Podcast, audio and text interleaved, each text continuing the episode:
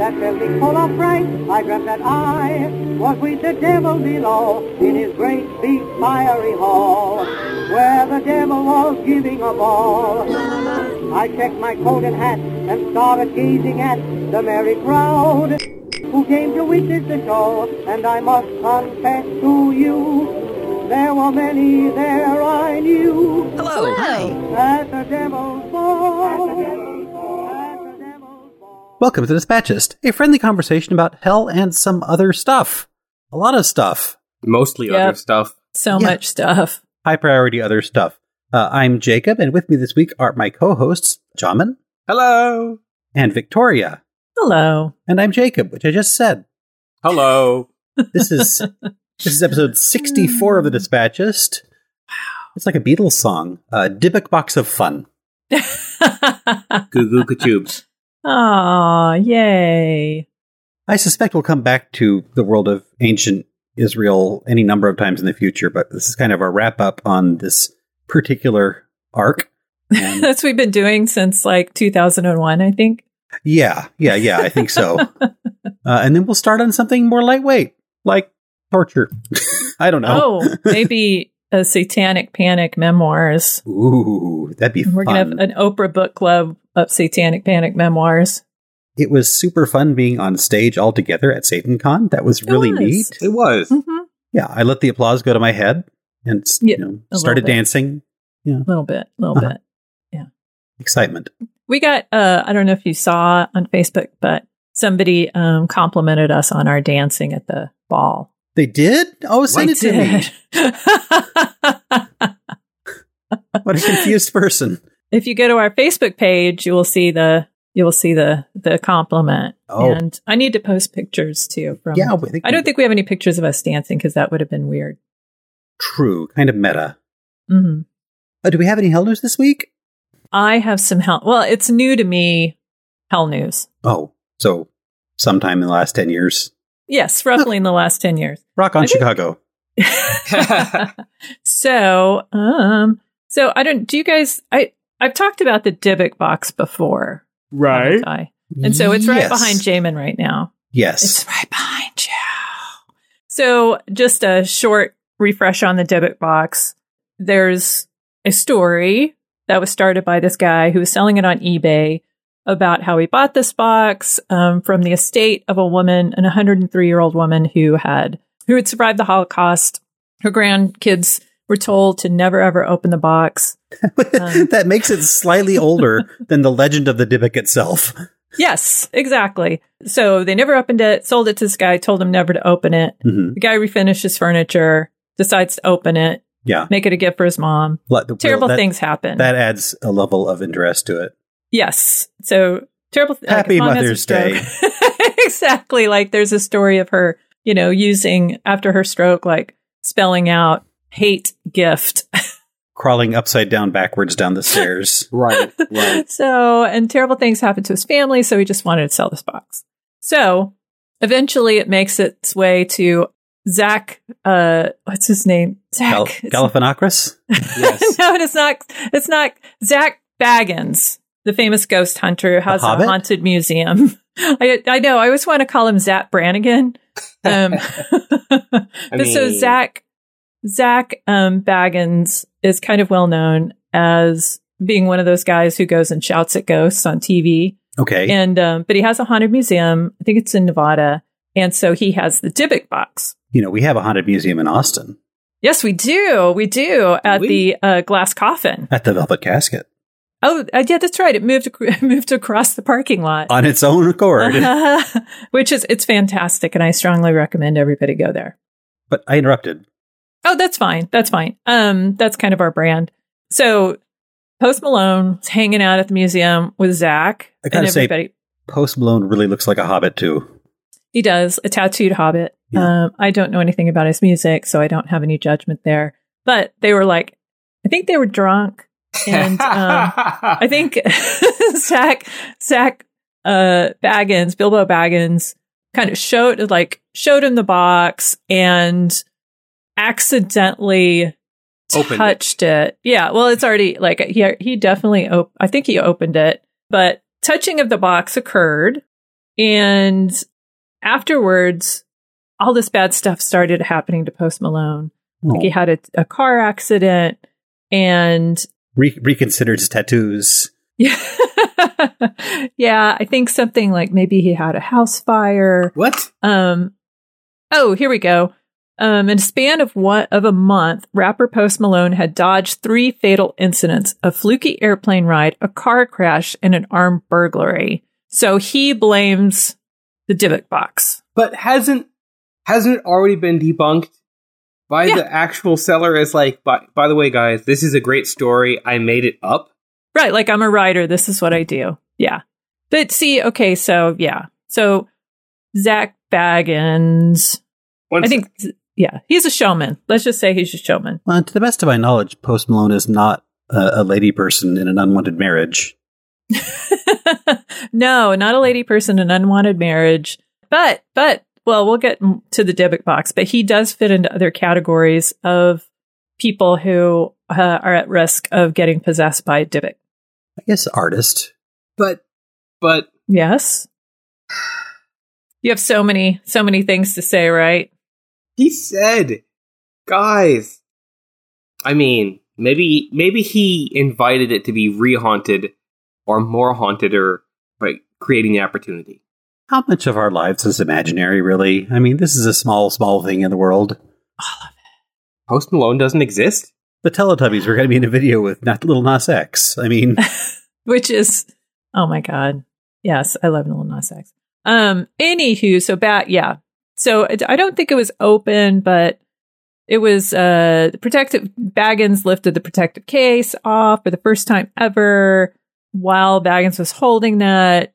Uh, While they were drunk.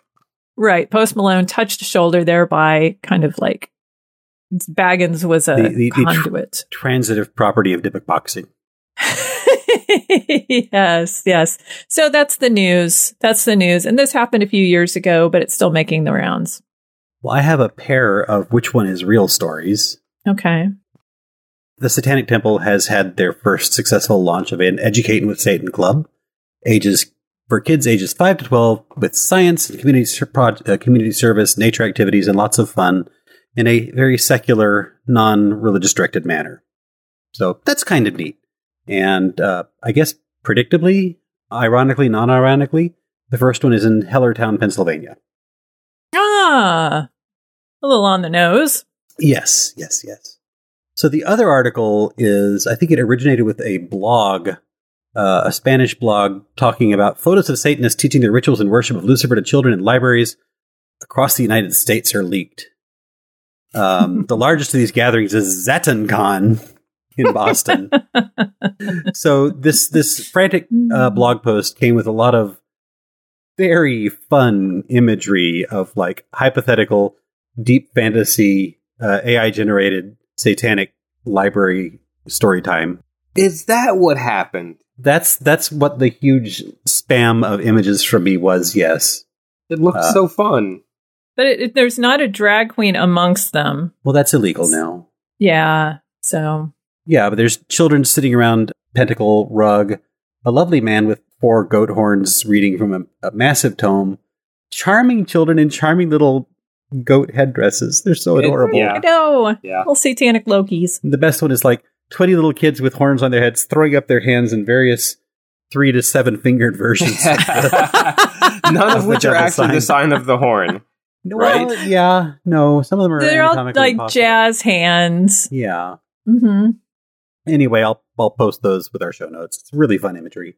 The images are from the Pumpkin Empress, who uh, they're not real, and she says they're not real, but you know, people believe what they're gonna believe. Yep.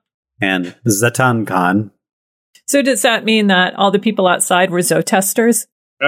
Uh, I told my mom, I was like, yeah, we went to Satin Con. We talked about fa- fine fabric for a weekend. or Satan, like talked about, you know, meat alternatives. oh, Oh, yeah, yeah, yeah, that sounds yeah. good. Mm-hmm. Does anybody have anything for the party? Jamin, you. There was Have a box of anything? granola bars downstairs, and it didn't look like anybody was eating it, so I brought them up here. Oh, Are they? They look expired. No, they're Jacob's granola bars. so Have they one. still look expired. Yeah, they're Does Jacob have some resurrection I can't stand Plus- them. powers. But you don't like them? They're off, off, off Broadway, off brand. They're they're mixed fruit. Yes. Are they granola bars? I'm pretty sure I saw a fig one in there. Just a granola with an umlaut. Granola. Um, Well, ladies and gentlemen, uh, he said I could have the granola bars. You heard I it did. here first. Yes. Yay. You put 'em Breaking in your news. Dybbuk box. Yes. Bad idea. Uh, I have some entertainment. It's kind of low key entertainment tonight. Being swallowed by a towering and awesome six horned fly. Mm-hmm. Mm-hmm. Is that it? Yeah. Well, that's What? pretty. That's I like that. That's very clean. Yeah, it's kind of chill. Uh-huh. And still kind of actually a terrifying punishment, you know. Right. Right, right. Mhm. I have a drink. Mm-hmm. Oh, Yes, it's the Golem cocktail. sounds kind of silty. That's right. Um, but first, I have to write something on the glass. Oh no. Mm. E M E T. Okay, so now I can tell you what's in it. Okay. Um, Emmett? so this will all make sense later. I, I I like the slow burn. Um, so it has golden rum, drom- drambuie, uh, falernum liqueur. Falernum. Falernum, do you know falernum? No, That I don't. It sounds French. sounds like an Americana word. It is actually used in a lot of tropical cocktails, and it's got Oh. lime zest, clove, sugar, and there's usually ginger and almonds or almond extract in it. Okay. Hmm. Mm. It sounds Cyanide. good. Um, Yeah, I was gonna say to cover See, the we've poison- had this of poison. discussion. I love marzipan. I love anything almond flavored. Um, sherry, uh, olor- oloroso, and piso bitters, grapefruit bitters, and uh, morello cherries. a complicated drink for a complicated time. Well, is a that's lot. it's hard to make a golem. So That's true. That's fair. yeah. Um, so you place ice cubes in the in a rocks glass. Pour 10 milliliters of the sherry, 15 milliliters of falernum liqueur, and 15 milliliters of Drambuie. Um, add one dash of the bitter, one dash of the piso bitter, two dash grapefruit bitter, and 30 milliliters of the rum. Stir it and then garnish with the three cherries on a skewer. Ooh, okay. I like Mhm. the three. I want there to be symbolism, and I'm not seeing it. Now, uh, the nobody knows where it came from What or what color it was is doing. it? Um, it's kind of a lovely gold, Oh, Yeah. Okay. Yeah. but um, the idea is that it probably came about in relationship to one of the movies. Not sure which one. I'm gonna. I'm hoping it's the 1921 because that's the best one. Okay. That's where my background comes from. Right. Right. Now that's a classic. I, I we we cover that in school.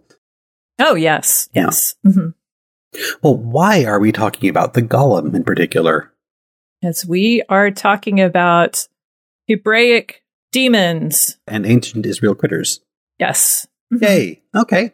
and other figures, related figures, things that involve issues with the life force. Figures that aren't critters. Well, they're like critters, but they don't exist. Oh, one of them has human bodies but no body. That was really vex- vexing to me. What? I don't know, man. I don't know. so like Slim Goodbody? No. Okay. He's he's meta body. Ah. Yeah, Meta bodied. Mm-hmm. the hyperbody with hands that have six fingers. Ah, okay. So Hmm. where do we want to start? Do we want to talk about evil? Well, I feel like I want to do like a, a disclaimer, and that is Okay. that uh, this is going to be a lot of Jewish demonology and Hebrew critter, myth critter stuff, but there really isn't much in the way of ancient Jewish demonology, and this is kind of a known problem in this. We'll call it a field uh, for a couple of reasons. They lifted a lot of their stories just straight out of Ugarit. It's what's done, and I think a big one is mythologies written by the winners, and most of what we know about Hebrew mythology is from the Bible, the Old Testament, and the Tanakh. So there was kind of a general downplaying of the supernatural as they shifted from polytheistic, strange universe to monotheistic and slightly distant God chill universe. And just demons kind of faded away. The word demon and its friends turn up a lot more often in the New Testament than the Old Testament, which I think says something. Mm-hmm. They found their way back. Yeah, Yeah. Well that's the that's the Christian Christian part. Right. Right. So we'll be kind of playing with the Ancient Israelite Monster Manual today. Uh, just it's a very slim volume. Good. Yes. But But a very I'm running low on interesting volume. crayons. It is a very interesting volume. And some of these creatures are in Dybbuk show up in third edition and fifth edition D&D. They do, they do. Uh, I suspect their legend was cleaned up slightly Yes. because they have a surprise attack. Ooh. I'm going to be a Dybbuk rogue. Yeah, I have noticed that a lot of what little there is, or possibly a little of what lot there is, has been taken and fleshed out into like modern 20th and 21st century just fun, right? Like, yeah, Mhm. yeah. how many people would say, "Oh, golems"? Of course, I understand golems. Oh, so you mean the ancient, ancient Hebrew thing that what? No, like the the cartoon, like the Dybbuk box, and oh, D and D, right? Oh, the I think everything that's a has been mimic cons- box. everything is Mhm. right, but yeah, it's Yes. like everything has been taken and researched and then put into a cartoon or a video game or something. So there's no actual old lore left. Well, uh, some of that is, I think, that Israel and the, the ancient Jewish people were really kind of seen as having this heavy occult mystical thing happening. Like, magic was better if it was from Israel Mhm. or Egypt. And I also don't think it necessarily kills the lore. In fact, it actually makes it more relevant, like because people are taking those ideas and making them into something useful to them. And so that, I mean, that's how lore was created to begin with. So I see it as, as continuing the lineage Yeah. and keeping lore alive. It's more lore. more lore. Yeah. Mhm. So evil. Evil. y- you're not wrong. It's better than you know the whole concept dying out and fading away and no one even remembering their name. But yeah, I keep thinking like the Terry Pratchett series where he has golems, Mhm. and it's you know it's exactly we bake them from stone and we put the scroll inside their little brain and it reads the thing, right? Mhm. But those are Terry Pratchett golems, not ancient monsters. But I think, I mean, we, we could get to this more when we talk about them, but there's a variety of ways to actually, you know, push start on one Yeah. and different uses that they're put to. So, a lot of this lore isn't really ancient, really, Mhm. unless you stretch that word, because, like, the golems, that tends to be like a 1500 AD sort of myth. What? it's a late- medieval, it's, that it's a new? medieval thing. There's there's some indication of earlier, but Yeah. that's still like kind of in re- it's re- re- it's added on later. Right. I think it's part of like the Mhm. diaspora where you get like cities and and and and suburbs filled with Yiddish speaking people and sharing their lore and things like that in these little little little communities. Interesting. And you need you start to need this figure because of Pogroms. exactly. No. So yeah, hmm Right right wing politicians. exactly. So we need a we need to make our um, Big gay golem. like, what could go wrong? Actually, that's uh that happens in a season of American Horror Story. A big gay Somebody's golem. already done it. Somebody's already done it. Yeah. Yes. The last season of American Horror Story features that. Spoiler. okay. Okay, I'll buy two. So let's Okay. talk about let's talk about evil for a bit. Okay, evil. So, concept of evil is where all of this starts. You have to have a concept of evil. So, right. What do you know about the concept of evil at this time, Jacob? Jacob? Well, what time is it? What give me a year here. you know I'm not so good with years. I'm just going to say Okay. this is in Genesis. Calendars. Sure. So it, the the furthest when you go way far back, you start dealing Mm-hmm. with a situation where the like great polarity of the universe is not good and evil; it's order and chaos. right? Mhm. And I think remembering that demons are not intrinsically evil; they're chaotic and out of control is important. And the gods were not nice at all, but they did create stability, uh, things like miet, harmony, that sort of thing. Um, so the concept of evil is really something that we don't get to in a big way until Persia and 300 ish BC or so when you get to Zoroastrian dualism. And they do have an epic battle of good versus evil with like that on the box. Mhm. So evil is not really a major dynamic until later The in the Torah. cycle. Yeah, yeah. Yeah, actually, yeah. it all early kind Torah. of rolls together at the same time. So the concept that we're working with here is the Yetzer Hora, which Okay. is considered the congenital inclination to do evil um, Oh. by violating the will of God. So it's it's kind of related to original sin, but it's not because it's not a it's not a demonic force, but rather it's man's misuse of things the physical body needs to survive. So the need for food becomes gluttony, need for procreation becomes promiscuity, et cetera, et cetera. So Okay. it's taking these these necessary parts of life and perverting them in some way. That's what creates evil in this Okay. idea. I'll, I'll buy that. But also, there's a lot of different ways that demons are made from this. So, in some cases, you were born with a demon twin. What? I think my mother would have said something.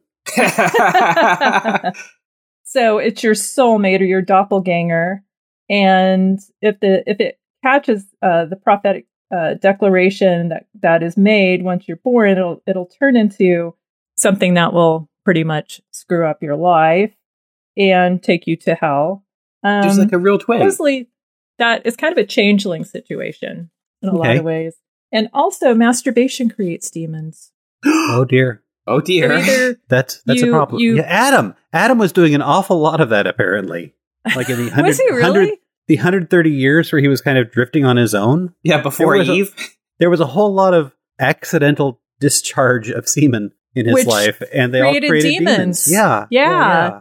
So demons, so s- spilling your seed, demons. You're born with a demon, and if the demon finds out that that's the case, the demon will mess with you, Okay, or you pervert something that is natural. okay. I bet you can combine all four of these at once somehow. Prom night. Yeah. Sorry. okay. That's my go-to joke, sorry. Sorry, I've got some of Strangely those. fitting. Every it fits everything. It really does. Okay, so what about demons in general? Do we have anything that we That want is a to, say very hard to get thing. started? yeah, that's challenging. So, so Uh-huh. worth pointing out, and I think we pointed this out last week or the week before, is the word demon does not really exist in the in the pre-Greek period. Um, Mhm. And I think with the qu- kind of question of what is good versus evil, I'm not even sure that that the concept exists. You have troublesome spirits like plague and things like that, and you have troublesome servants of God like plague and things like that. um, but but the concept of like demon as the anti-divine army of conquering, possessing terror in the night. That's more 1600 AD sort of thing. So it's kind of a muddle, and there's a lot of spirits that kind of have dark sides to them. And it's really not until like we get to the exile period where the concept of demon really starts kind of being laid down foundationally. The Mm. Greeks kind of kick it off by giving every negative spirit the category daimonis, daimoni, Mm, mhm, right.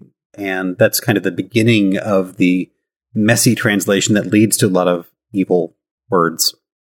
And you kind of talked about this as well, in which they aren't necessarily evil, possibly m- more chaotic than malevolent, but just Mhm. external life forces. Non, and then Victoria said it, non-human forces, right? They're they're they're part of the divine world and spirits, higher spirits, difficult, different, alien, another plane of existence. Yeah, but they they cover a lot of different forms. Mhm. I kind of want to start with the Rephium, Rephium, Okay. because I think of all of them, they're the most alien and, and challenging for me. And next to angels, they're one of the most commonly, like the number two most commonly mentioned supernatural thing in the Old Testament. Uh, I'm going to be leaning very heavily on Dr. Sledge from the Esoterica podcast. I spent most of the morning listening to him and writing little notes down in my margins. And his he's got a lot of really great videos on demonology and Judaism and Old Testament stuff. It's a really rewarding channel. He and my other occult icon or idol, uh, Michael Heiser, who wrote Unseen Realm, talked a fair bit about the Rephium, and there's kind of two or three different flavors of them.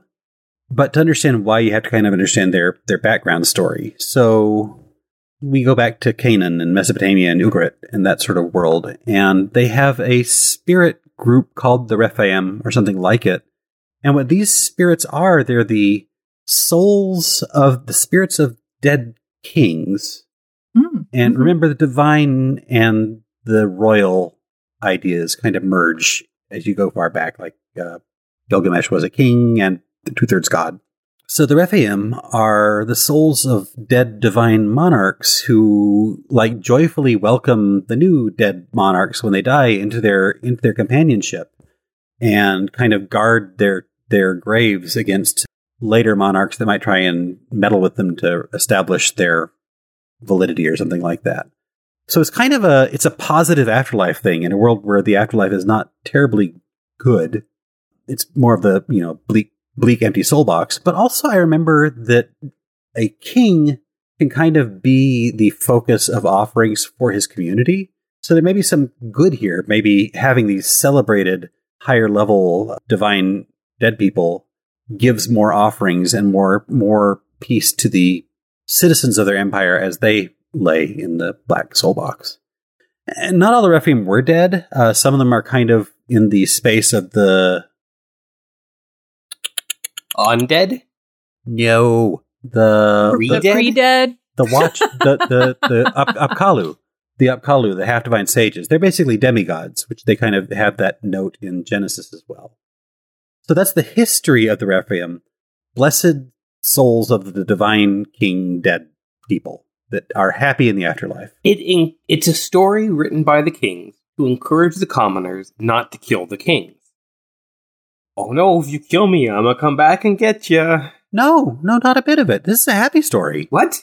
This is a happy story. These are happy monarchs in a happy place, and their happiness probably benefits society on some level. You have to trust me on that. I trust you. Okay. I have a So, question. okay. Just um, is Baal Bareth part of that? Balbera? Yes, who eventually sort of became equated with Beelzebub. Because there were two, one or two figures called that that were worshipped previ- like before they were considered evil. I'm gonna, on, on the surface, I want to say no, because Okay. Balbereth was probably a god, you know, one of the balls, the, or an L or a ball, one of those two. Okay. But the line between the ancient dead and, and the demonic is non existent, kind of like Irish mythology. Why, yes. Yeah. Mhm. You like Irish mythology. A little bit, a little bit. So these are happy dead things. When they get translated into the Hebrew Bible, like the Watchers, the myths get darkened and inverted. So Mhm. instead of being the happy dead, they are they come in kind of two forms. That but the the Rephaim that are dead that are in Sheol, they're in the darkest, dankest, most maggot-ridden, filthy corner of Sheol, and from there they mock the souls of the newly dead monarchs who would dared to come close to God. Um, Oh. So it's kind of Yeah. twisted and inverted and ugly. Mm-hmm. Okay. But they're also Okay. living Rephaim as well. And these uh, kind of get muddled together with the Nephilim. The giants, because Yeah. they're, they're all tall, right? Yeah, they're all tall. They're demigods. There's a great one called Og. First off, the Yes. name Og. We've heard about, I think we've talked about Og. Well, we talked about Gog and Magog. No, this is Og, not Gog or Magog. I think that's where I got confused. Yeah, I you- thought we talked about him before. No, no, not no, Og. Not not God. Ugh, I can't even. uh no. Not Gog, not Magog, but Og. huh. Anyway, so Og was the last living Rephaim in the, the Bible, and his sarcophagus was something like six cubits tall, like 13 feet. But funny thing is that some people are arguing they're actually Og cubits, so who knows how big Ooh. his, his, his Og box was. Maybe it was like the Stonehenge and Spinal Tap where they had the wrong like they had two marks and so, so he's really like, you know, 24 inches rather Yeah, than yeah. 24 feet. Who's actually? we have talked about Og. Well, oh, I know we have. And O- Og has some ties to uh, the cities of Astaroth and Edrei, which are places where El might have had his origin. Right. Um, and Ostroth is also I know. I mean, yeah, but, but I popular didn't, places. but the name Astroth being that far back is interesting. I'm kind of curious as to how that came about. Right. Um, and there's a fun story in Pantagruel oh, I love Pantagruel. Yeah. where Og was kind of riding the back of the Noah's Ark to keep it safe, Right. which is a, Oh. a really merry image. Uh, but it is. But- Rabelais has a lot of really merry images. we should read. We should do something with Rabelais. So the the Rephaim also, at the same time as being the blessed souls of the dead and the evil souls of the, the, the sad, sad souls of the dead, are also foreign giants, people from the other land, and they tend to get bigger as you get later into the cycle of the Old Testament and Torah. And a lot of that is kind of the rhetorical device of the Jewish people and the Israelites were able to conquer giants through their strategy and, and Mm. cleverness. Uh, and it's a better story if they're giants. And it's also uh, due to better nutrition. Right, Right. right, right, right. So this kind of is one of the early demonizing the other sort of stories. Mm-hmm. hmm And the homeland of the Rephaim was east of Israel, south of Edom. Oh, okay. Yeah. Nice. So then, okay, so how does this relate to the Shedem? Um, the Shedem's homeland is east of Israel and south of Edom. Okay, so Um, there's a, the, it's no, it's not a Venn diagram, it's a I- circle. I know Uh-huh. where my first international travel is going to be. Um, East of Israel and south of Edom. Can you, yeah, can Yeah. you designate that on um, a, I'm going to go to going to Fine. go near Edom. Uh, okay. So the Shedim and the Serim, two different words, two different creatures, and I've gotten them confused, and I've been I've been taught now. Uh, the Shedim is, I think, it's it's most recently it's turned into kind of the word for gin, hmm not the drink, um, and that that feels right because they're Yeah. kind of ambivalent spirits. Uh, they're not really demons, they're not evil, but they're far away from God, and in that sense, they are evils. They're kind of the remnants of foreign gods. Yep. Uh, okay. and they don't do anything necessarily bad except that being distant from god tends to be um, put you on the evil track and in the old testament they're tied to a lot of stories well tied to two stories of child sacrifice that sort of bad thing but that's kind of what the other people do anyway the bad people Th- they weren't really necessarily demons but when the greek translation and zoroastrian stuff happened they started falling into the idea of that being a negative term Gotcha. you know Okay. and they, yeah. they have lobster feet and that, that's right. Like they have difficulty hiding their lobster feet. yeah yeah yeah So when you say lobster feet, do you mean like claws or do you mean like the little tick, tick, tick, Yeah, tick lobster, feet, aren't that terrifying. You're just a I little- don't know. They all they also have chicken feet, depending. Or do you mean they have like a lobster on the end of each shin, like just an entire That- lobster? Like that, like those slippers I got my grandfather one year. yeah, yeah, yeah. Except they squeak, you know, squeak, squeak, squeak, squeak, squeak. That would be pretty useful because you could pick things up really easily. That's why they're not good at hiding. Back, Sh- Shedim backstory: Shedim were sometimes seen as the offspring of the serpent, or Oh. Lilith, Uh-huh. Or, Or- Cain and Abel. yeah, or something that God created at the last minute on the sixth day. So kind of a screwed up rush. Like, well, I thing. got another hour. Yeah, or they were the most rebellious workers in the Tower of Babel that got transformed into demons. Oh, really? Yes. So the Tower of Babel, not because, okay, yeah. So Solomon's temple built by demons, Tower of ba- Babel, not built by di- demons, but bad laborers turned into demons. yes, yeah, and the Gotcha. Zohar says they're the children of Azazel and Nama. It tracks. Yeah, I also heard that the good ones are supposedly ruled by Asmodeus, which is weird because Asmodeus shows up doing some really bad things later. He does, but in some of the stories of like, you know, the wackiness of King Solomon, he's actually very avuncular. Okay, so now we need to make a screwball comedy about. oh, Solomon's oh, temple. Asmodeus. I like the idea of kind of a, you know, uh, oh, it's the movie Funny Farm where they're remodeling an old, you know, Oh, country house, but yeah. it's the Temple of Solomon. or the mon- the money pit, but with more demons. The money pit. The money yes.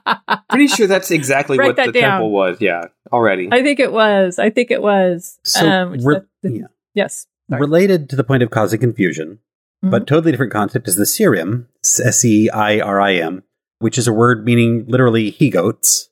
Uh, the Oh. lowest of created beings, kind of this muddled category that overlaps with like fauns and jinn and satyrs.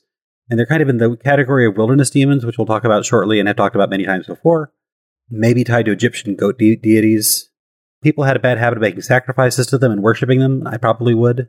Oh yeah, they're so cute. Yeah, goat demons. Uh, but both are categorized as daemonia, so the fine details are kind of lost in translation to the New Testament. Can I tell you something interesting about those guys? Sure. So, um, Abraham ibn Ezra, Mhm. um, who lived in the 12th, uh, 11th century, so he wrote in his commentary that they're a form of spirit seen by crazy people. yes. Mm-hmm. I- hmm I believe that if you're on a 40 day journey through the wilderness, you might see things. and you might see goaty goaty thing. I mean, you probably see goats, Yeah. and then Yeah, you might yeah. start to think of them as gods. Yeah. Although a, a goat demon did like come into my house the other week. He he wanted, he wanted a ride. So life is, life is pretty confusing sometimes. wow. And let's put a pin in that. that may be for uh, the dispatchist after dark. Possibly. Um, what about the clip off? Ah, Okay, so let go of the idea of evil, first off, right. um, Mhm. except in the sense of separated from God, Okay. and think of all the good things that come from like a shell. Like, what is Mhm, a shell? mhm. It's It protects, but it also contains and traps, and it, Okay. crumble, it crumbles and shatters. Okay. So, So this is really like the candy shell on the cosmic Tootsie Roll, Tootsie Pop. Yes, I mean exactly like that. It take three licks and it crumbles. We're we're going Yes. we're going down a Gnostic road here, Uh-huh. where um, the world is kind of identified as being emanations of the divine and layers of the divine, and at the heart there's kind of the presence of God, the Shekelah, I think it is, and then take a step out and you start getting into these the kind of the elaborate like tree of the Kabbalah and the various forces and emanations that kind of power the universe. You get one step out of that, and you get to the Klipoth, which is the the, sh- the word literally translates as shells, and these Mhm. are kind or husks, and these are the discarded remnants of creation, basically, which one can go in an evil direction with, and certainly in the distance of God and like the the not the primo mobile, but the rest of the world is corrupt sort of sense. They are dark, but they have good side too. Um, so they are the the crumbled echoes of the divine creation and divine power. Okay. Not evil, but they could go that direction. And I think over time, as we get more and more binary, the Clipoth is seen as like the anti tree of life and like this network of like 72 demons, etc., that's kind of more opposed to the divine, but that's really not quite right. It's more Mm-hmm. nuanced than that. Because they're also protectors of the divine, right? Did you already say that? yeah, yeah. It's Uh, As like the hard it's- candy shell. Right, right, right. Uh-huh. The snail shell around the escargot of the universe. Mm. Who's the butter? Um, I don't know. Just don't know. I the forget. divine, who's- the divine presence.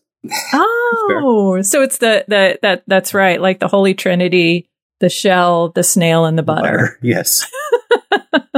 I forgot who said it. It was who said it. But anyway, it's like in the Zohar, they're the nutshell of holiness, right? Yes, Outside. Mhm. Outside hard, crunchy; inside soft, chewy goodness. Mm. Mm. So there's some notable figures within this group. Okay. One of those is Astaroth. Oh, Astroth is a clip off. Mhm.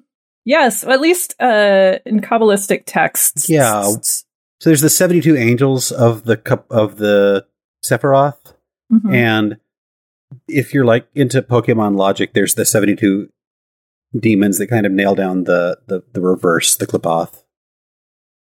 And Mhm. a lot of big names are there. Samuel's there. Lilith is at the very bottom. I, Astaroth would certainly be there, sure.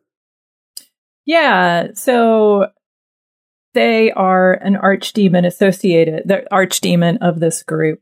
Okay. And uh, supposedly, uh, according to demonologists in the 16th century, August is the month where these attacks, where attacks on people, are the strongest. huh. Interesting. Um, So Central Texas Heat is a clip off. yes, Mm. but he, but they seduce men um, by means of laziness, self doubt, and rationalized philosophies. But on the good side, they teach mathematical sciences, handicrafts, can make people invisible, and can lead them to treasures, and will answer any question. Wait a when second. asked. And gives a pe- gives people power of serpents. I'm am perfectly over okay with serpents. laziness and self doubt. Pretty sure I am full of Sure. laziness and Sure. self doubt. Right? Scans, We'll yes. Mm-hmm. blame it on we'll blame it on the clip off. Mhm. But what was it about math? I can't be Oh. lazy, full of self doubt, and do math. Well, you ask about math. You don't have to do it. I'm Mhm. not going to ask about math. Math is hard. Math is hard. Mhm. have have them do your math. Fun Astroth fact Yes. he, she, they is the tutelary demon of the Americas. Ooh, and if anybody's familiar with the um Laudon possession, Right. the one that happened at the mo- at the um the uh do, do, do, do, do, what do you what do you call the place where the convent yeah. um Dancing nuns. in the 16th century. So uh, I think that was the 16th century. So uh, supposedly Astroth w- was the demon that uh, Urban Grandier. Uh, Got his Made a fact signed pact for. with. Yeah, yeah. There's a picture yep, yep, of it. yep. Uh, we're Mhm. I'm really bunny trailing here, but do you know the Disney tie- tie-in? What? The- The Astroth No. Disney tie-in? Oh, is this in uh, the Sorcerer's Apprentice? No, bedknobs and broomsticks. Oh, right, right, right, right, right. Yeah. Yes, which I love. It's the magic telekinesis spell. Ah, so fighting fighting Nazis with Yes. the undead. Right. Mm-hmm. Nope. We will be talking about that a little later too. I suspect. back Mhm. to clip off and i'll give my normal rant as like i am pretty sure as a typical nerd in the west i knew what a clip off was from video games and fantasy novels before ever like this is a real thing right Mhm. they've been subjected and taken over Yeah. but then several episodes back as we were talking about the kabbalistic tree Mhm. and the way things are such and such. And you did a Mhm. really good job explaining in the Yeah. tree of life what Hand the purpose gestures. was. Hand gestures are great podcasting. I am glad you all. Well, so yeah, Okay, the tree of life. the tree it's, of life. Uh, God, basically, God energy at the top. It's a seventy-two point. No, um, You said 72 earlier. I did. It's a ten-point Mhm. process for transforming Oh, gotcha. uh, God energy into world energy and distributing it throughout the cosmos. Okay, Um, with the big dynamic engine being the presence of God, the angel of the presence of God, and uh, blah, blah, blah, blah, whoever's at the bottom, the angel that kind of radiates the presence of God out into the world. In the Butternut clip off, squash. butternut squash is at the bottom of the With hierarchy. a human face. in the in the flip side version, all of this energy is radiated through Lilith, um, which is a problem. Right. Yeah. And speak, speaking of Lilith, there's another uh, flip-off figure named Esheth, who is the woman of whoredom and the personification of sin, who is aligned with Lilith. It What's her name happens. again? It's E Esheth, E-I-S-H-E-T-H. I don't know that one. E Yeah. I know Lilith's got a lot of very. Uh, There's um, a lot of Lilith's disease out there. Mm-hmm. Right, right, right. And Nama is one of her kind of cohorts and is a very po- powerful demon. She's actually the queen of the demons. Like, I have a question. okay. But sorry, real no, no, quick, no. real quick, Continue. Sorry. Um, yes. Can we finish what the tree of life, what the clip offs are in the tree of life? Because you did, you were explaining that really well, and I'm proud of you for pulling that out. Like, It's it's in, in, in modern like pop occultism, it's really kind of just a mirror of the tree of life. okay, Call, calling it the tree of death is ridiculous and overstated and very very like 1990s occult. It's it is Oh. kind of the the the, the shadow fractured reflection. the of Tree shadowed of life. fractured. Ref- I think you said that last time. That made a lot of sense. So yeah, good Yeah. job, good job remembering that. Good job. Can I have a Jacob. star? You can have a gold star. No. Mm. Put it on your chest and bring you to life. Oh yay! Um, so I have a question. I'm Yeah. sorry, I- I didn't mean to interrupt uh, that's the tree of life. As we business. established, it's on Rand. Okay, I feel bad now. Um, no. so I derailed us yet again. Um, but I have a question about We- Nama. We have So- rails. no. Um, they're very wiggly.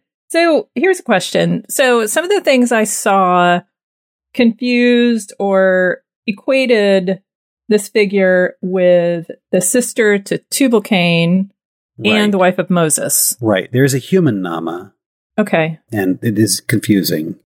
I don't know about Tubal Cain because that's far enough in the back that you might get like blurry lines and half demon hybrids. So I'm not sure. Right. And that does yeah, that's Right. we talked about that a long time ago. And Back Nama, in- Tubal Cain was the grandson of actual Cain who killed Ca- who killed Cain because he was a self fulfilling prophecy, right? That's who he was. I believe that's correct. I know there was he was involved in the killing. Yes, he was involved with the killing of Cain. Not sure what I think he was his grandson, if I recall correctly. Whew, and you guys Um, say I don't listen to our own podcast. I learned. Oh, a I thing. do, I do, I know, but I also forget. I know. Um, So, a, a- a confusion point. There's Nama, Lilith, Lilith the Lesser, What? uh, Agrat Batmalat, the dancing roof demon, yes, and Mhm. Ishith is also these. Uh, th- those Lilith, Nama, Ishith are the demons of prostitution.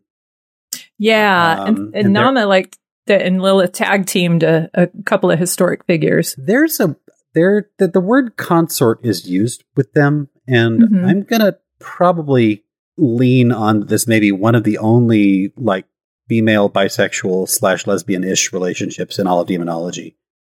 Well, do we really know that? No, we don't. But the word consort is pretty loaded. History It would is. say they were good friends. Yes, yes, yes. Well, on uh, TV's Lucifer, Eve. Well, no, it's Eve and Mazikeen. Mazikeen. We should go to Mazikeen next. Yes, I just uh, wanted to say one more fun fact about Lilith Okay. and Nama is that they're blamed for epilepsy in children. Epilepsy shows up a lot in these demons, and also Damn demons! Oh, I wish I know. I wish that Clippy, the little was a clip off yeah, yeah, yeah. that you could summon to help you format your demonic texts. Yeah. Clip off. Uh, the, the Mazikeen are also created on the last day of the week of creation. So they're rush jobs. They don't have bodies, but they do cast shadows. Um, they're Mhm. not good. These are the damagers and the harmers. right. And they're kind of like in the category of like malign demon that kind of uh, that you plague, that sort of thing. Um, that kind of category of annoying, annoying demon. They're like uh, pixies or something almost, right? They, Or there's like- some really cute pictures of them, but I Mhm. think, that, yeah, actually, I think Yes. they kind of develop an impish quality to them over the course of their cycle. Uh, they're also associated with bathrooms, and I don't know why. I didn't see that, which is, but they are associated with places that are close to bathrooms, right? Like I saw, Like wardrobes. Are are bathrooms liminal spaces, and nobody told me? I think it's where people are at their most vulnerable, any space where somebody's their most vulnerable. Huh. And they're alone. No one True. likes to be bothered when they're pooping. Right. It's true. Yeah, you don't welcome visitors. But I know that, again, this is one of those spilled seed situations. Mm, so many things are. Yeah, yeah. But um I do have one more cue clip off that I want to mention to you very briefly because you'll be very excited to hear this. Okay. Do you have a guess? No. Goats. It involves somebody who we love. Leonard? It does. Actually Pliny the Elder? Elder? no, no, no, no, no. Where did it go? Um it is uh yes. So Sath Sathriel Okay. Do you know anything about Sathriel? So he is the 17th watcher of the 20 leaders of the 200 fallen angels. okay. Um, but he, he uh, is described as the first Kilpith after the passage over the abyss and conceptually portrayed as a black labyrinth of chaotic riddles. Interesting. Also, do you know who he's ruled by? Leonard. no. Lucifuge Rockefeller. Okay. Okay. Interesting. Who did not exist back then? this is an addition. It says in some modern Yeah. That is interpretations. that is a 17th century invention there. But I thought you might appreciate I that. do appreciate that, but I really like the idea of a demon that appears as a confusing labyrinth. Yeah, That's I like cool. that too. Mm-hmm. Very Hellraiser, actually. Oh my god! I wonder. Oh. Ooh, I wonder. Mm. Mm. now I like it less. Oh, pfft. Hellraiser So- scared me. I know. I know. So now that we've talked about Mazikeen, where do we go from here? East of Jerusalem. South of I, I, uh, uh, south of Edom. Yeah, actually, I'd like to go there. Actually, uh, just a brief nod to the category of demonized wilderness spirits yes. because I can name them now: Ooh. the Lilin, the Shedim, hedgehogs, Zeum, which is kind of the broad category of wild beasts, desert dwellers, criers, and crazy people. Uh-huh. Occam, which are, I'm, I'm butchering their names, I'm sure, doleful creatures, sometimes jackals. And I wonder about the word Occam and whether it's tied to the word Goesha, because those both mean howling and mourning and doleful sounds. Yeah, I was wondering that too when Yeah. I saw that. um, sometimes jackals, the Benathiana, or ostriches, or daughters of greed, evil birds. Damn birds. What? And there's a there's a demon named Sucker Benoth who's uh, considered called like a hen and his chicks or something. And I wonder if there's a tie there somehow. I mean, the word Benoth is in both of them. Oh, interesting. The tannin, or jackals, or howlers, but sometimes dragons or sea serpents. Sometimes Lilith's horse. Okay, I'll add that to the list mentally. hmm The Eam, wolves, or howlers, or jackals, or islands. Wait, islands? Yes. Like strange The first- rocks off the shoreline, which you can't Yes. get to? At first, Yes. I thought you said eyelids. No. That's even Uh, more island- terrifying. islands or island beasts. I don't know about that one. And the Onokintari, Mm. What are the Are those what horse people? ass centaurs, oh my God. So okay, so donkey centaurs. okay, Oh, so- gotcha. not- Not not, that not they have butt two asses. No, yes. The joke has been made before. oh, the poor poor two butted I feel centaur. I feel so unoriginal right now by making a Um, butt joke. So the, these are all featured very heavily in Isaiah, and I've mentioned this time and time again. It's one of my favorite moments in the Bible, just this image of these strange, howling, chirping, warbling critters celebrating and building this kind of dark community in, in the far wilderness. And demons are very wildernessy. They're very like if you go far enough, you leave civilization, you go to the wilderness, then you go past the wilderness and you get to the other world. And demons are at that kind of the bridge between the two. I had I noticed like that the Talmud there are a lot of demons that you just find in trees and tree like if you go between trees, you're surrounded by palm trees. you go That's- between yeah, a tree and a wall, then you're going to encounter a demon. right. Why is Huh. that? Dem- demons like trees. I don't know. I guess so. It says you should, uh, in general, one should avoid many branched or prickly trees. Um, That's just but good caper advice all bush- around. Yeah, I agree. There's the caper bush and the eyeless rua um, oh yeah, that's a scary one. lives apparently. there. If you see them, you die. That sort of thing. Yeah. And then the demon Polga will affect a man easing himself on the stump of a palm tree. The demon Zaretta, the demon will, I, I think the demon Zaretta will attack anybody who leans his head on one.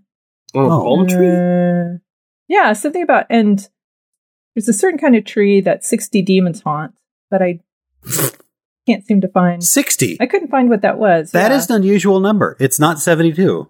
no Not ten. 60 demons. Not forty. and you you have to have a 60 demon amulet to It is five. exercise that 12s. one. Oh, True. okay, And how many days of the week do we have to work? one. five. Damn it. Depends on how hard you work, I suppose. Yeah, it is. I want to talk Um, about pseudo demons if we could.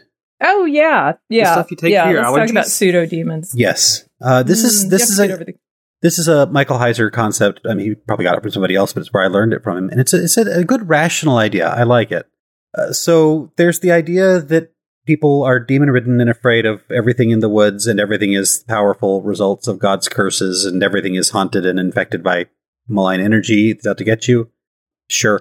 But in practice, people don't really believe that, except when they're mythologizing, mythologizing things necessarily. Like nobody believes that the demons are actually the cause of the flood in a direct way. Hmm. So there's kind of a category that uh, that Heiser kind of sketches out for me called pseudodemons. Um, a big one, oh death, where is thy sting? The death in there, it's kind of operates like a proper noun, but it kind of doesn't. It's like a poetic proper noun. Um, Mammon, maybe another one too. A lot of kind of demonolatry people are like, I need more information about Mammon. He's a major character, but he's not. Mm. He like wasn't made a demon until like the 10th century or so because he's just the word for the concept of greed. Uh, Deborah, uh, plague and fever and all of those things, they have elements of this as well. Um, these kind of concept demons to describe and name and talk about natural forces, but maybe nobody actually believed that plague rides a horse. Oh, Hmm. It's inter- Okay. an interesting idea. There's a word that I had to, I, I kind of figured this word must exist, and I can find it by its absence. Pneumomorphic, Hmm. Mm. What does that mean? Spirit Like shape? shape, spirit, and Yeah. yeah. having the form, Oh. of, having been given the form of a spirit. Mm. What is that form? Spirit. Ask me a hard question. So, Wikipedia, new article. right. Mm-hmm. Siri, what is the form of spirit? I think it's good to think that maybe people actually had rationality even in 300 BC. Oh, definitely. Yeah. They definitely did. No one really believed that animals talked. They just talked in the past at some point. See, this is again, people create lore that is useful to them. Yeah. Hmm. Mhm. Or actively obstructive to them. I don't know. Depends on your depends on your Depends on who's yeah, who's creating the lore, I suppose. Yeah.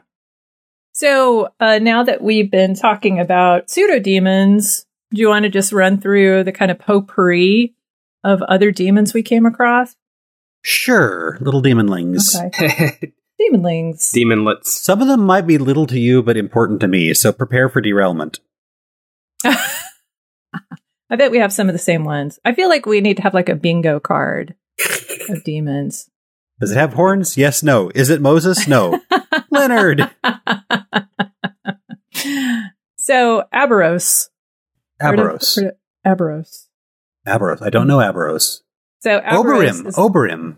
There's an O. Is, is No. it also known as Oberon? It's A B A R O S. Okay, different He's word. a then. watcher. You first. Okay. Okay.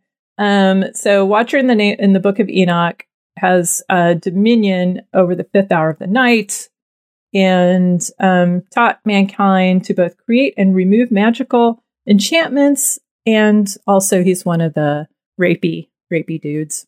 Which is a problem that we've established with the Watchers in general. Yep. Now, Mhm. point of order, there are 200 Watchers. Oh yeah, we're not going to name all. okay, of them. this will be a long Yeah. episode. So, one, Yes. there are Oh, some no. good there are some good ones though. Yeah, some non Yeah. ones.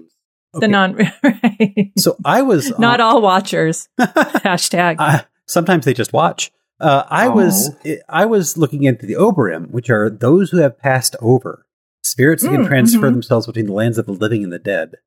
Isaiah mentions one. Now, if people say, "Go consult the ghosts," Oberim, and the familiar spirits that chirp and mutter, people should not consult the dead on behalf of the living. They're also called travelers, and there's an area east of the Dead Sea that uh, is the Valley of the Travelers, and it's got a lot of burial mounds in it.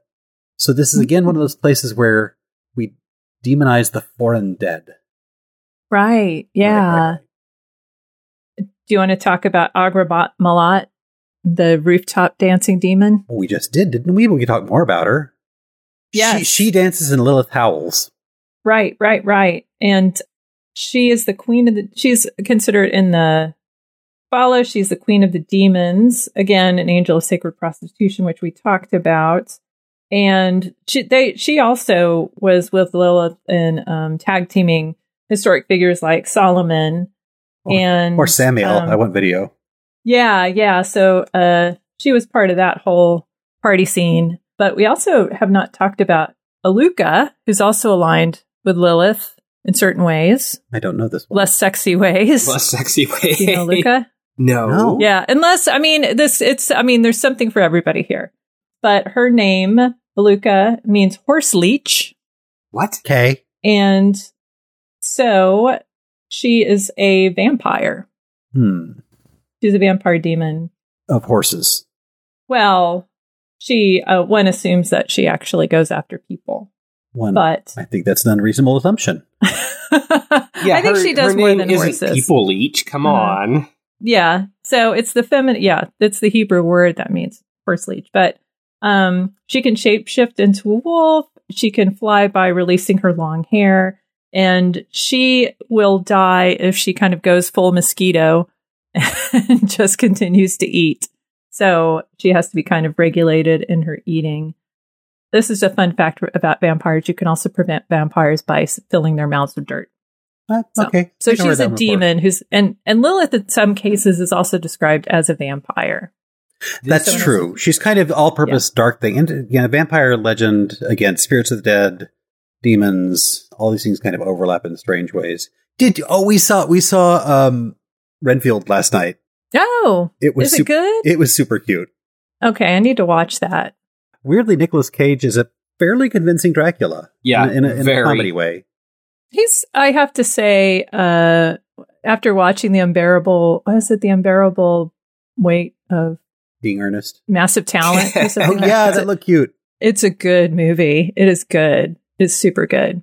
It's very fun. One of the Hmm. kind of bits about the East of Edom thing that keeps coming up, and this is uh, something that uh, Esoterica mentioned, is there's a, a period called the Sassanian Empire. Mhm. This is like 280 to 650 AD or so. It's a it's a late Persian dynasty empire that kind of leads into Iran and is kind of one of the earlier Islamic empires as well. And there's like a spectrum because the closer you are to Jerusalem and Israel, the less you really care about demons. And the closer you are to the Sasanian Empire, the more demons are kind of a part of your background myth. It's not that people aren't interested in them, but like as an active, vital concern, there's this kind of Mhm. gradient that goes from Israel to Sasanian Empire that's kind of like if you're East, you're more interested in this as as like a Reddit fan thing. I don't know. Hmm. That that That's tracks interesting. because like Proximity to Persia. yeah, yeah, yeah, yeah. I, ha- I have in my show notes, and I don't know how to connect this to anything. The time El got drunk and pooped himself. Oh yeah, I was What? wondering about that. Yeah. Where does that? What does that go with? Does that I- go with the poop demon? Well, I don't know. It's just kind of floating in the middle of nothing. Like I can't connect it to anything at all. Floating in the middle Gotcha. of nothing Mhm. after a poop joke. Come on. Come on. Something that's kind of worth thinking about as an actual category of demon is Satan's, because they are a unique species of demon to the kind of Israelite Jewish world. Um, there's right. Kind of Mhm. the idea of the antagonistic, legalistic pers- prosecutor demon is um, it's really in our mythology now, but it kind of started out here, and we have the kind of the satanic explosion of the year 300, 200 BC or so, where these creatures start kind of emerging, um, leading people to darkness and temptation as a part of God's plan to keep humanity strong. Yeah, that makes sense. So I have one more. Sure, Sulak, I love Sulak. The and also called Shur- Shurika Panda. Shurika Panda. Not a panda, but a lion, right? yes. Panda uh, has a different meaning here. Sulak is the toilet demon. hmm Yes. weren't you looking for them? There's another name for this creature too. Oh, there's a, okay, but I can't remember the other name for it. But I this is these are the two that I saw. and I think toilet demons kind of go into the modern era through Japan, where there's a few yokai that hang out in bathrooms as well.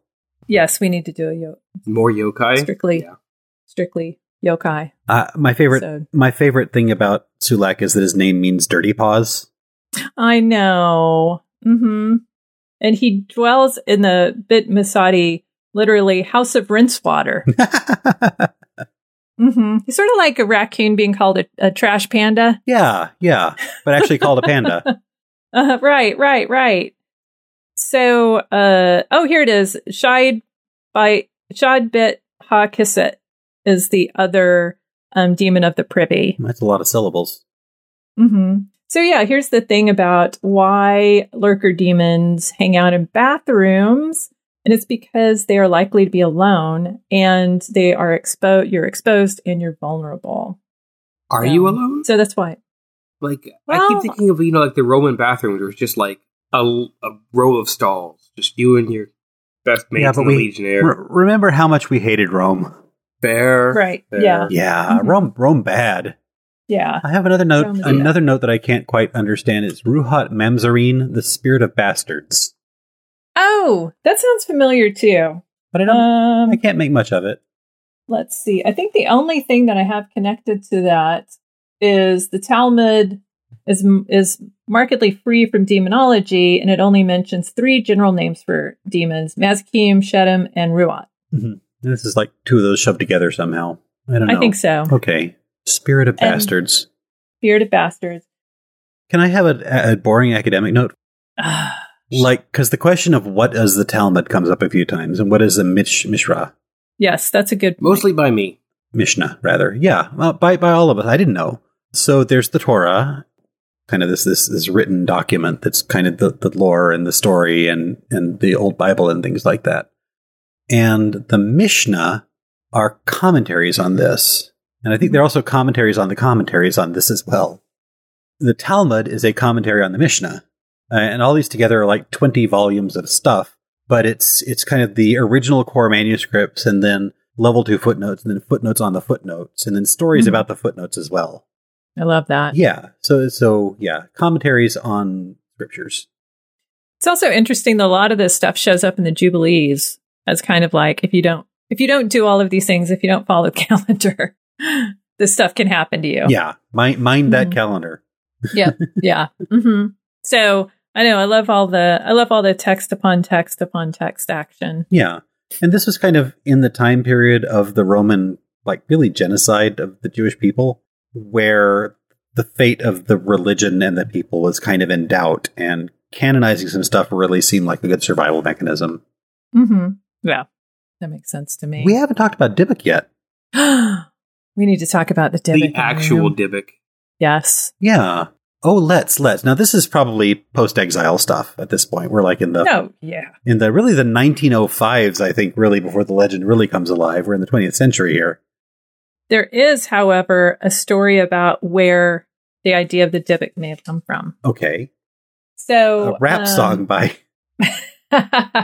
post malone no, there was a a story about um, how some uh, rabbis were traveling and they were hungry, so they actually created a goat out of the earth what and ate it. So rabbi can That's do how- that the- well, see, this is the thing. It was like Kabbalah, uh, Kabbalistic, Kabbalistic magic. And so the Oh. idea of creating something that uh, then you can give life as if, you know, as God does. yeah that never breathing goes wrong. life That into something. never goes wrong no.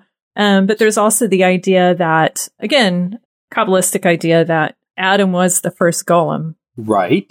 It. I and mean, then makes sense. therefore, we are all golem. but adam had an awful lot of spilled seed for a golem You know, maybe over time, you know, Get sil- Is he- it gets silty I was. I was trying to make That's right. a We don't know mud the joke. quality of that seed. We don't know the quality of that seed. anyway Um, Dybbuk. yes. So supposedly, the soul that becomes a Dybbuk is they're human souls, not goat souls not goat souls, not not an- anthropomorphic sperm, but they're a soul that is not. I, I love where my life has gone Little did you know that, you know, as an aspiring, you know, aspirational 20 year old, that someday you'd be sitting here staring at a screen, you know, listening to a woman Say. say the words anthropomor- anthropomorphic sperm. Right. anthropomorphic Dybbuk's.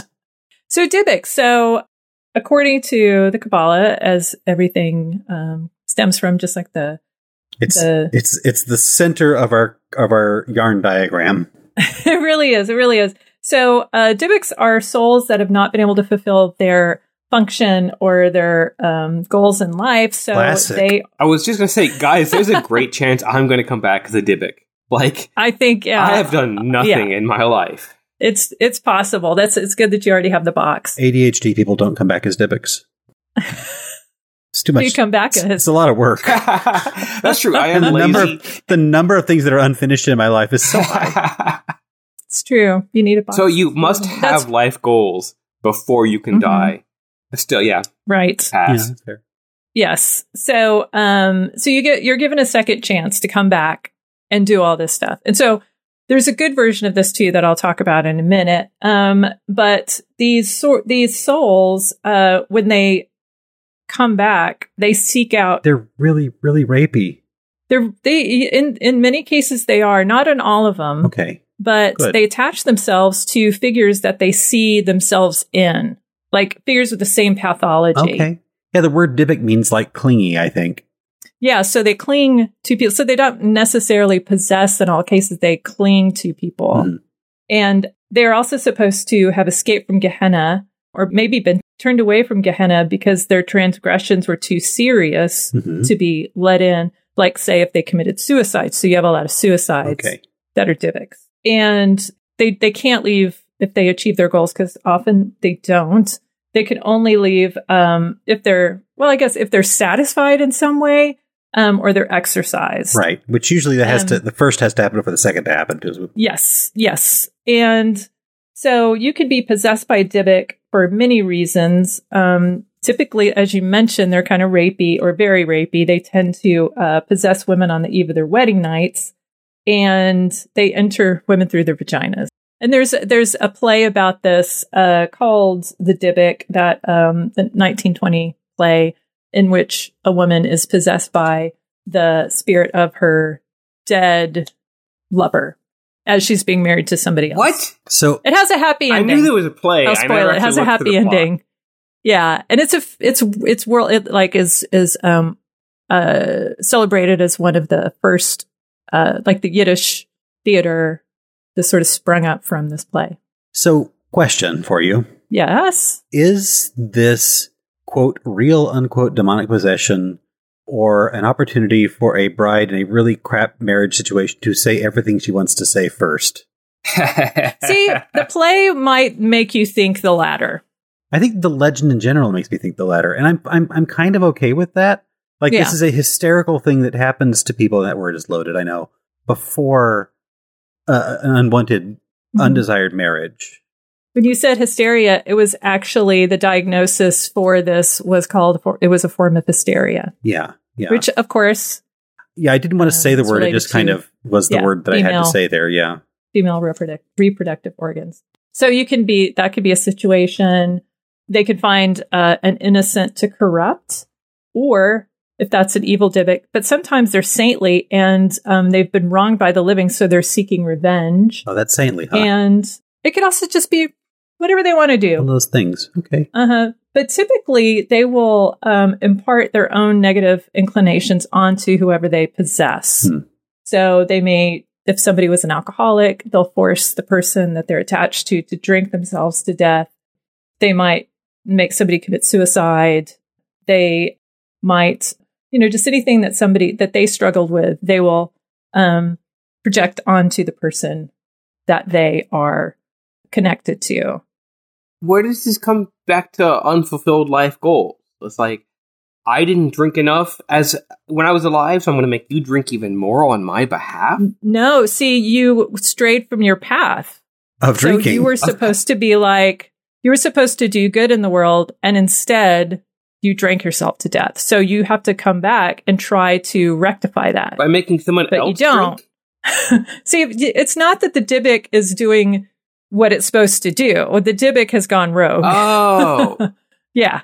yeah. it's, it's Uh, and a lot of so these, it's- a lot of these stories kind of acquire layers and like Yeah, stuff it's n- glued it's- onto them. Nothing is pure the anymore. intention was not for them to to go rogue because the other spirit that is a companion spirit is is the Iber, and the Iber again. So this is good possession. This is healthy, loving possession. So it's I failed, so I'm going to bring you down with me. So Yeah. Mm-hmm. we both failed together. That's a Dybbuk. And right, you waste your second chance by bringing somebody else. down with Hundred you. percent going to be a Dybbuk. I'm curious about the Iber. Yeah, the the Iber. Iber. So this is the good side, and um, they are well. Unfortunately, the word means mysterious impregnation. Ah, but a good Iber is similar to a Dybbuk. Comes back to be a spiritual guide to help a person who's going through some difficulties, and they also, in doing that, fulfill their own goals or their own function It's just a better story. it is a better story. So the sad thing is, so they don't need to be exercised. They'll just leave when they feel that their job is done. The sad thing is, there are reports of the loss of an Iber can actually lead to chronic depression in somebody because they got so used to having that guardian spirit. Oh, that's harsh. Aw. See, isn't that sad? Yeah, really, it it's is. so sad. But um, so these are all life energy things. Like in the Dybbuk, this life energy is corrupted in the Iber. It's actually like does some good in the world. I question whether this is a critter or not, but do we want to wrap up talking about golems Yes. hmm A- and our personal connections to same? I'm obsessed with golems. Dear. I'm going to build a diorama inside of a golem. Oh, please. Yes. Yes. So, um, golems. Golems are They cute. are. the prog golem. They are. super. They've cute. got great hair. Mm-hmm. Yeah, I fe- I just realized that this is the same hair of uh the scary guy in No Country for Old Men. He has that weird Oh, bowl yeah. cut. and I wonder if it's re- I wonder if that's on purpose or not. Like that was a the Cohen brothers were going for that look. So again, this whole life force with the intention of of like putting life into something to do good, having it go bad is the story of the golem.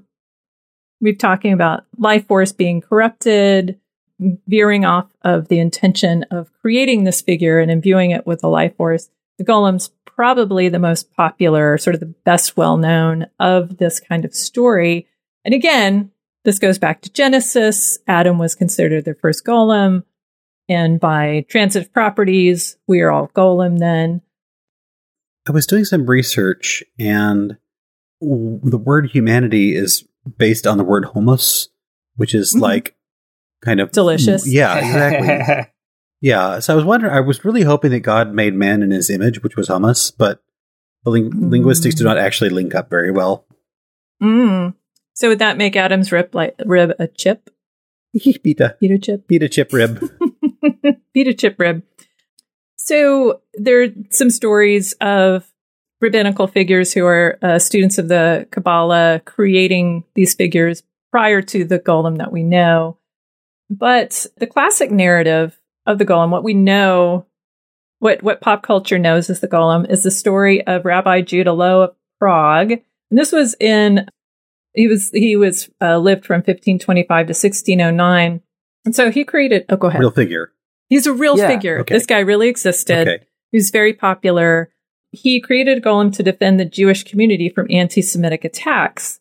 And so over time, though, the figure becomes fearsome and violent and he's forced to destroy it. So it's unclear if he did it just out of like seeing all of this happen or if he was asked to do this by one of his enemies because it was just getting too out of hand. Yeah, in the in the really great black and white film, it seems like the golem starts out to do a job to defend the village, but more and more frequently gets called up for smaller and smaller things, and at some point, Right. it breaks him. Yeah, like he becomes a task rabbit. Yeah. Essentially. Which is really strange. So the the legend also goes that he was after he was deactivated right. by the by Lowe, he was put into the attic of the Altneue Schule in Prague, which is the old new synagogue in Prague. That is a very which is- pretty, very pointy building. it is amazing. It's this It's got a World of Warhammer quality to it. That's that's It- very yeah. serrated. it's beautiful Yeah. and it's just uh, i don't even know the word for it it's just so like I would, it's not imposing either because it's No, not, it's not huge. imposing. i've been there and it's not huge at all But, it really, just, with that commands its roof, it commands its, space so well.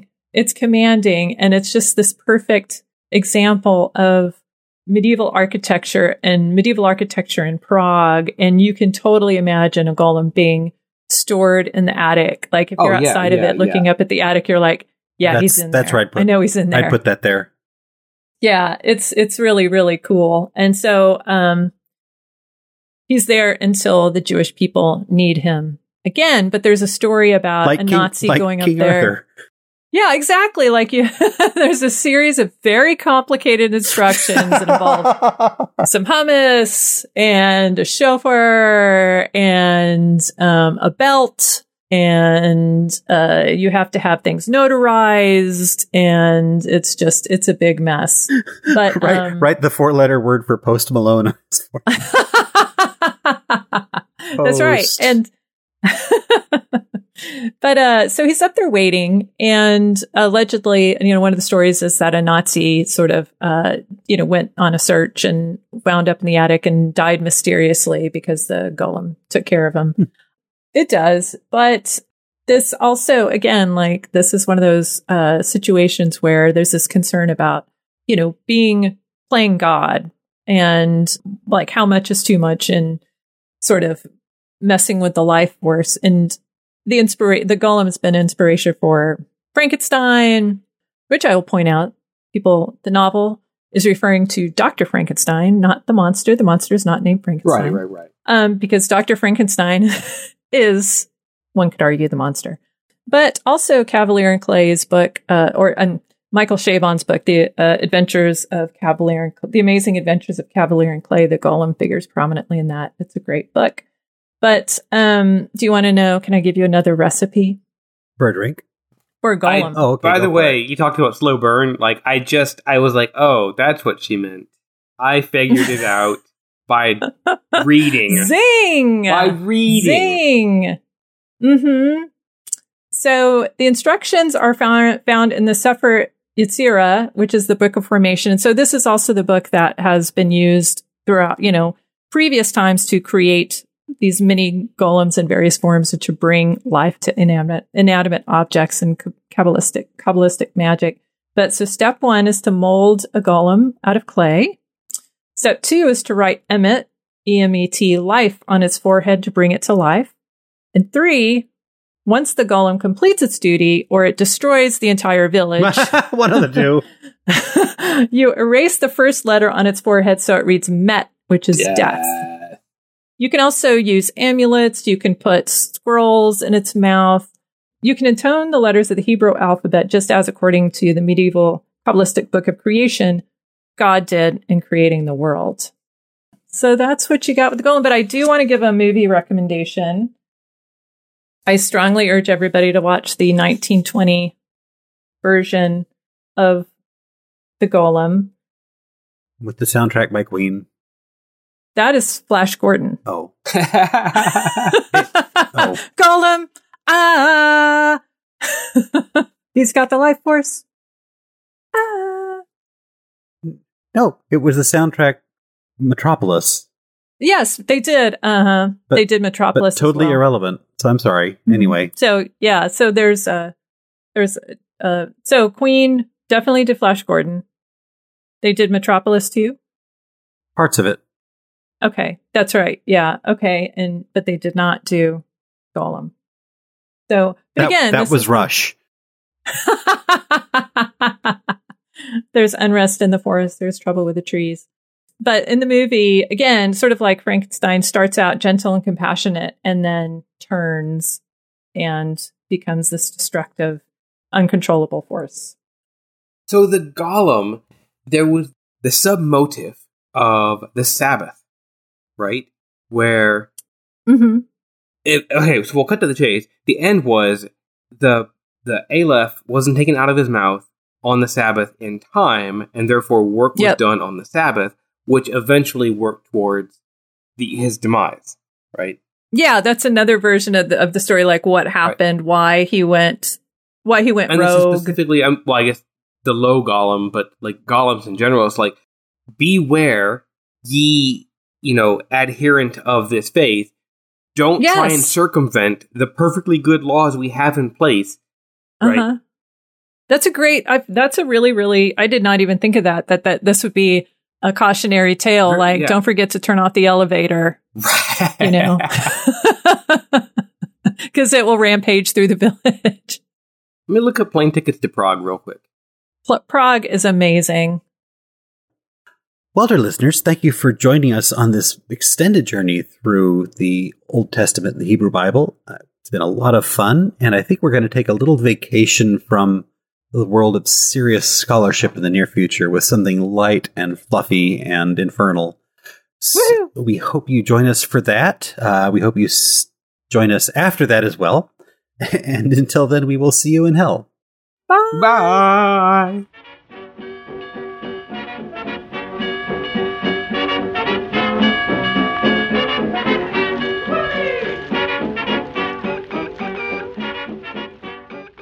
This podcast is copyright 2023 by The Dispatchist and is Creative Commons. You're welcome to reuse with attribution.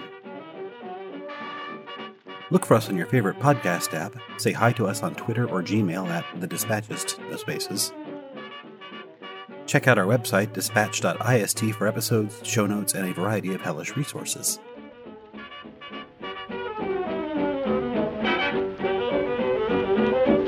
Wow!